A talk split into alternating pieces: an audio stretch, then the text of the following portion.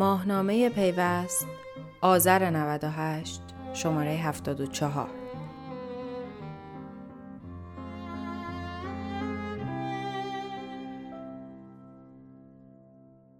چرا تاکنون دستگاه های اجرایی در تبادل داده موفق نبودند؟ راه تعامل پذیری از دموکراسی میگذرد. 24 آبان ماه ساعت 24 نیمه شب قیمت بنزین افزایش یافت. سهمیه بندی بنزین و استفاده از کارت سوخت مجددا از سر گرفته شد. هرچند از ابتدای امسال الزام استفاده از کارت سوخت بارها از سوی دولت مطرح شده بود و چندین طرح مختلف برای پیاده سازی دوباره آن نیز پیشنهاد شد، اما در نهایت همان طرح قدیمی با همان مدل قدیمی بدون توجه به تغییرات فناورانه اجرایی شد. اما مسئولان اجرای طرح را با سوالات جدیدی مواجه کرد. پاسخ به این سوالات و داشتن آمار مورد نیاز برای آنها می تواند سرنوشت طرح را متفاوت کند. سوالهایی که در نگاه اول پاسخهایی بدیهی دارد و قاعدتا باید آماری برای آنها وجود داشته باشد. این سوالات به عادلانه بودن اجرای این طرح یا امکان توزیع بنزین یا انرژی بر بستر بلاکچین و بهرهمند شدن عموم مردم از آن باز نمیگردد که نیاز به اجرایی شدن طرحهای فناورانه باشد بلکه به چند آمار پیش و پا افتاده اشاره می کند.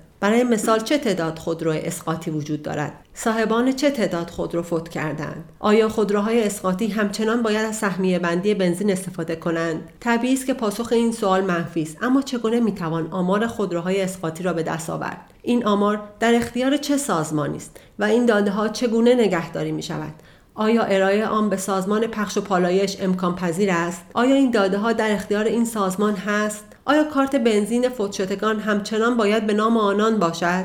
آیا اطلاعات فوتشدگان در اختیار سازمان پخش و پالایش به عنوان مجری کارت سوخت قرار گرفته است؟ اینها فقط بخشی از سوالاتی است که پروژه با این عظمت همچنان با آن دست به گریبان است واقعیت این است که اطلاعات خودروهای اسقاطی در اختیار شرکت پخش و پالایش قرار ندارد و اسامی فوتشدگان نیز به همین سرنوشت دچار است. شرکت پخش و پالایش کارت بنزین برای خودروهای صادر کرده است که شاید برخی از آنها اسقاطی باشند و دیگر استفاده از آنها نمی شود یا صاحبان آنها فوت شده باشند و سرنوشت خودرو همچنان نامشخص است. آیا دسترسی به این داده ها ممکن نبود؟ شرکت پخش پالایش چگونه می توانست به این داده ها دست یابد؟ تنها پاسخی که می توان برای این سوال یافت تعامل پذیری داده ها و تبادل داده ها میان سازمان ها و بخش های مختلف درگیر با یک پروژه است. سازمان پخش و پالایش فراورده های نفتی برای دستیابی به این داده ها باید بتواند به سامانه اطلاعات خودرو نیروی انتظامی متصل شود. اما آیا این امکان در اختیار این سازمان قرار دارد؟ یا سامانه نیروی انتظامی به گونه طراحی شده است که بتواند داده ها را با دیگران به اشتراک بگذارد؟ یا یک قدم به عقبتر باز میگردیم؟ اصلا این داده ها در نیروی انتظامی وجود دارد و جمعآوری شده است؟ اینها سوالاتی است که هنگام ارائه یک سرویس مشخص می شود. به پروژه دیگری بازگردیم. به پروژه نصب پست در مطب پزشکان. آیا امکان نداشت به روش دیگری به اطلاعات مالی پزشکان دسترسی پیدا کرد؟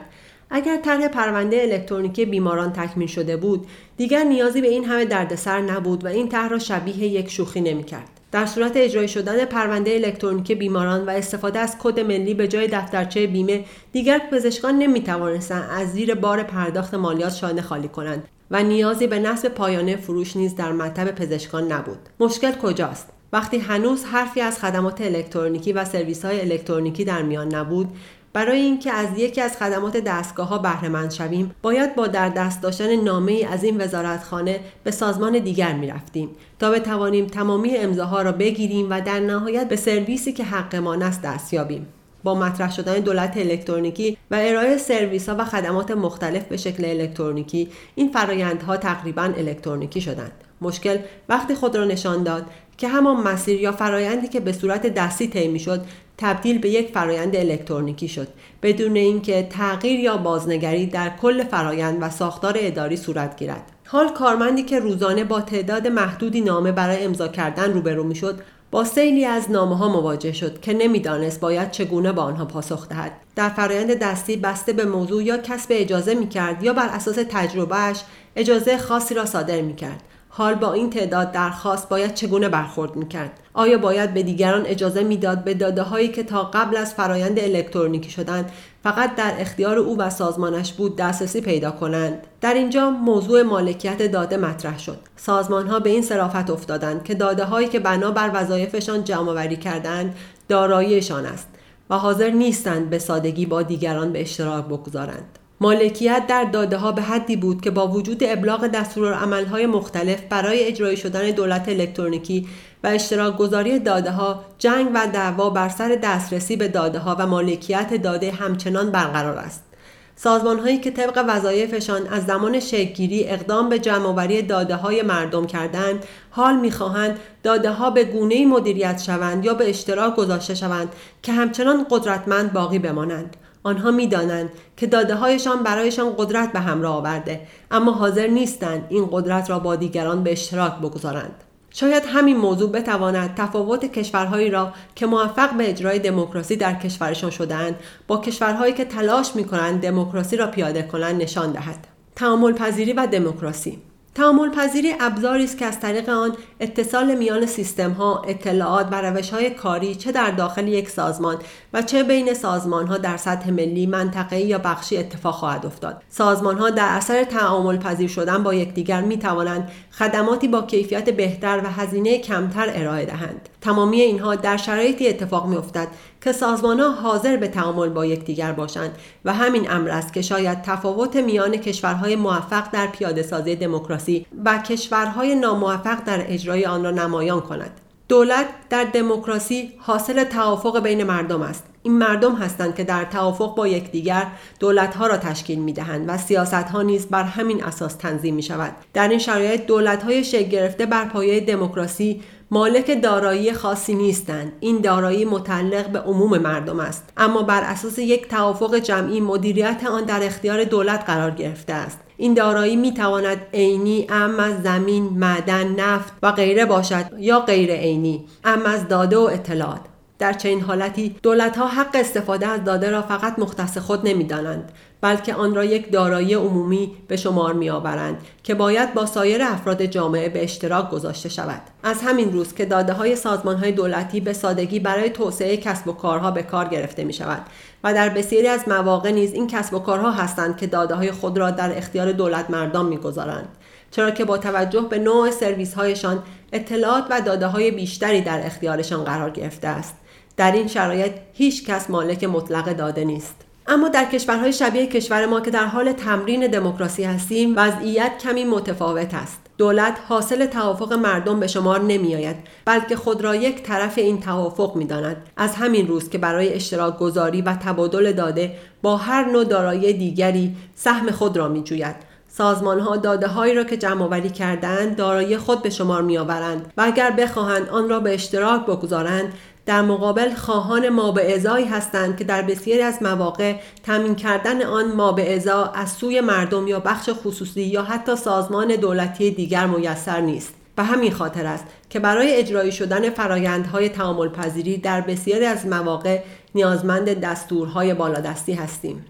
از این دست مثالها بسیار است. اگر سازمان ثبت احوال خود را مالک مطلق داده های هویتی و پایه مردم نمی‌دانست آن داده ها را نه تنها با سازمان های دیگر بلکه طبق پروتکل هایی با کسب و کارها به اشتراک میگذاشت. این در حالی است که در شرایط فعلی به دلیل ترس از دست دادن قدرت مطلق خود در زمینه داده های هویتی سعی می کند آنها را در حیطه کنترلیش نگه دارد. یا اگر شهرداری داده های شهری را دارای خاص خود نمی‌دانست بسیار پیشتر اطلاعات آن را با کسب و کارها به اشتراک میگذاشت. این فقط مختص اشتراک گذاری یا تعامل پذیری داده میان بخش دولتی و خصوصی نیست. سازمان های دولتی نیز چندان علاقه به اشتراک گذاری داده با یکدیگر ندارند و بیشتر ترجیح می دهند خود به صورت خاص و مجرد مالک داده به شمار آیند. یکی از قدیمی ترین این مثال ها به همکاری مرکز توسعه تجارت الکترونیکی و گمرک برای تبادل داده در راستای راه اندازی سامانه جامعه تجارت باز می گردد. اختلاف چند ساله میان مرکز توسعه تجارت الکترونیکی و گمرک بر سل مالکیت تجارت موجب شده سامانه و زیرساختی که می تواند بخش تجاری کشور را متحول کند همچنان ناقص بماند و حتی ابلاغ دستورالعملهای مختلف در الزام به اشتراک گذاری داده. در این دو بخش نیز نتوانسته است گمرک را مجاب به همکاری با مرکز توسعه تجارت الکترونیکی کند. چرا که گمرک در این بخش خود را صاحب و مالک خاص داده های بخش تجارت خارجی کشور می و معتقد است من باید کنترل این سامانه را بر عهده گیرم. در این شرایط است که حتی ابلاغ چارچوب های تعامل پذیری دولت الکترونیکی نیز نمی‌تواند سازمان ها را به اشتراک گذاری داده متقاعد کند. طبق تعاریف ارائه شده چارچوب تعامل پذیری دولت الکترونیکی مجموعی از سیاست ها، استانداردها و راهنمایی است که چگونگی به اشتراک گذاری و یک پارچه سازی اطلاعات و خدمات حوزه های فناوری اطلاعات را در بخش های دولتی و عمومی مشخص می کند. با پیروی از این چارچوب هر نهاد دولتی و عمومی باید بتواند اطلاعات و خدمات خود را به دیگر نهادها عرضه کند و از اطلاعات و خدمات آنها استفاده کند. هدف از این چارچوب کمک به تشکیل یک دولت الکترونیکی یک پارچه کارا و شفاف است که خدماتش را وقف ناپذیر عرضه کند. اما برای پیاده سازی چنین چارچوبی باید یک توافق جمعی و هماهنگی خاص وجود داشته باشد. گرچه مدتها از ابلاغ سند یا چارچوب تعامل پذیری دولت الکترونیکی میگذرد اما هنوز دستگاه ها برای اجرای کردن آن آمادگی لازم را ندارند و برخی دیگر از بخش های کشور به دلیل اینکه خود را جدا از ساختار دولت می‌دانند چندان ضرورتی برای اجرای آن نمی‌بینند. آیننامه اجرایی تعامل پذیری دستگاه دولتی فروردین ماه 97 به تمامی دستگاه های اجرایی کشور ابلاغ شد. هرچند ابلاغ دیر هنگام این آینامه نیز می تواند به نوعی نشان دهنده مقاومت دستگاه ها یا عدم آمادگیشان در تعامل با یکدیگر باشد. این آینامه فروردین ماه 96 به تصویب رسیده بود. اما در نهایت نشان از عزم دولت برای برقراری ارتباط میان های مختلف دارد. اما این آینامه به تنهایی نمی‌تواند گره از معضل تعامل پذیری داده ها و دستگاه ها را باز کند. چرا که عده بسیاری آن را فقط قابل اجرا در دستگاه های دولتی می دانند در حالی که بخشی از سرویس ها از سوی نهادهای وابسته به قوه قضاییه ارائه می شود از همین روز که بارها موضوع تعامل پذیری داده ها در جلسه سران سه قوه نیز مطرح شده است و بر اصالت آن هیچ اختلاف نظری وجود ندارد. اما مشکل جایی ظهور پیدا می کند که قرار است بدنه اجرایی آن را اجرا کند. بدنه اجرایی دولت عادت کرده است که داده ها را در مالکیت خود بداند. در چنین شرایطی شاید ابلاغ قوانین مختلف منتج به تعامل پذیری و تبادل داده و در نهایت ارائه یک سرویس شود.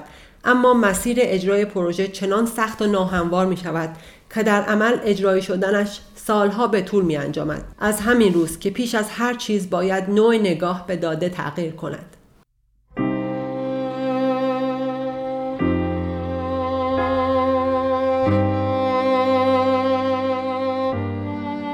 ماهنامه پیوست آذر 98 شماره 74